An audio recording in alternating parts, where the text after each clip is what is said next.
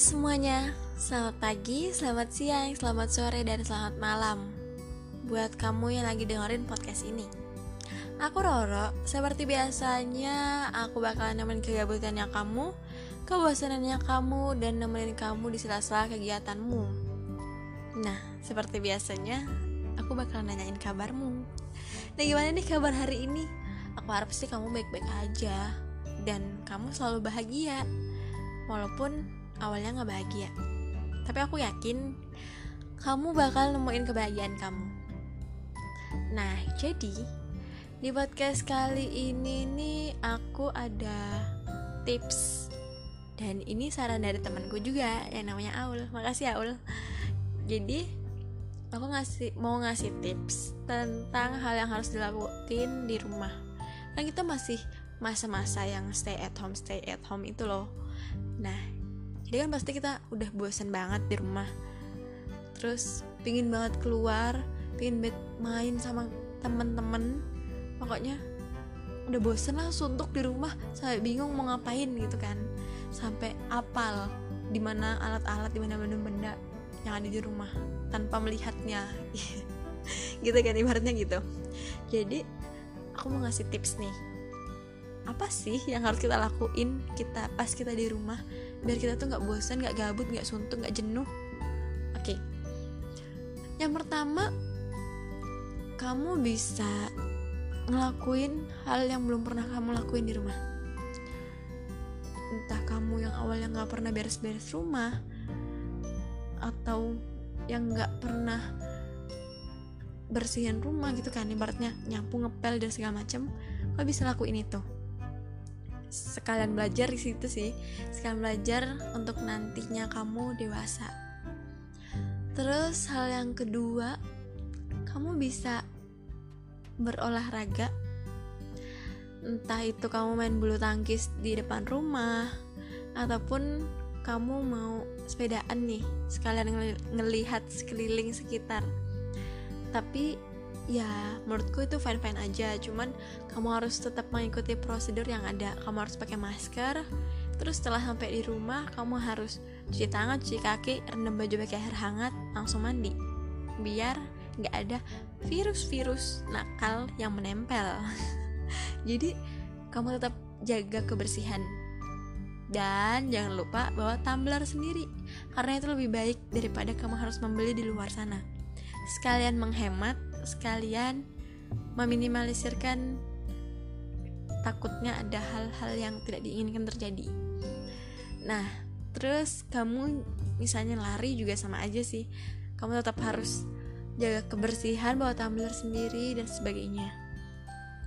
Terus hal yang ketiga yang harus kamu lakukan, kamu bisa banget berkebun. Entah itu kamu belajar dari orang tuanya kamu, atau kamu bisa aja belajar dari YouTube. Karena siapa sih orang yang gak pernah buka YouTube? Pasti gak ada kan? Jadi yaudah, kamu kan bisa belajar sendiri. Terus kamu bisa juga nonton. Buat kamu yang hobi nonton, buat kamu yang sering ke bioskop, kan pasti sekarang gak bisa dong ya, karena ditutup, karena gak ada yang buka bioskopnya. Ya emang sih kangen banget sama all around you. Jadi kamu bisa banget, kamu berlangganan, entah itu di Netflix, Iflix, Viu, Video dot com, apalagi ya, pokoknya yang tentang film gitulah, yang tetap nonton. Karena aku jamin kalau kamu nonton tuh kamu tuh bakalan lupa waktu. Eits, tapi tenang dulu. Walaupun kamu nonton, tapi kamu jangan nonton seharian full ya, karena itu gak baik. Di satu sisi kamu jadi gak tahu sekitar, gak tahu keluarganya kamu ngapain gitu kan, kamu cuman diem doang di kamar nonton, itu kan gak baik. Ibaratnya kayak mengisolasikan diri di kamar gitu kan. Jadi kayak diusahain nontonnya tuh entah pas lagi slow aja. Misalnya slow semua, ya kamu bagi-bagi waktu lah pintar-pintarnya kamu. Kapan kamu harus bareng keluarga, kapan kamu harus nonton, kapan kamu harus olahraga gitu. Terus tadi udah keberapa? Empat ya. Nah, yang kelima, kamu bisa juga belajar masak. Karena kan pasti banyak banget kan di sini yang dengerin ini anak-anak rantau yang udah nyampe di rumah, yang udah nyampe di kampung. Karena kemarin sebelum pas lockdown udah pulang duluan gitu kan. Pasti banyak banget. Nah, kamu bisa banget, khususnya buat kamu yang cewek, kamu belajar masak di rumah. Jadi itu buat bekal nantinya kalau kamu udah kembali ke perantauan. Jadi kamu gak bingung mau makan apa. Ya walaupun banyak banget yang jualan di luar, tapi kan pasti kita memiliki fase-fase dimana kita bosen dengan masakan luar gitu kan. Nah, kamu bisa banget nanti apa yang kamu pelajari di rumah, kamu masak deh di kos-kosan, di kontrakan. Jadi buat pengalaman juga, buat kayak kalau nantinya saat kamu udah dewasa. Nah, buat kamu yang masih stay di rumah, tolong pertahankan itu. Tolong tetap di rumah dan tolong praktekkan yang aku suruh tadi.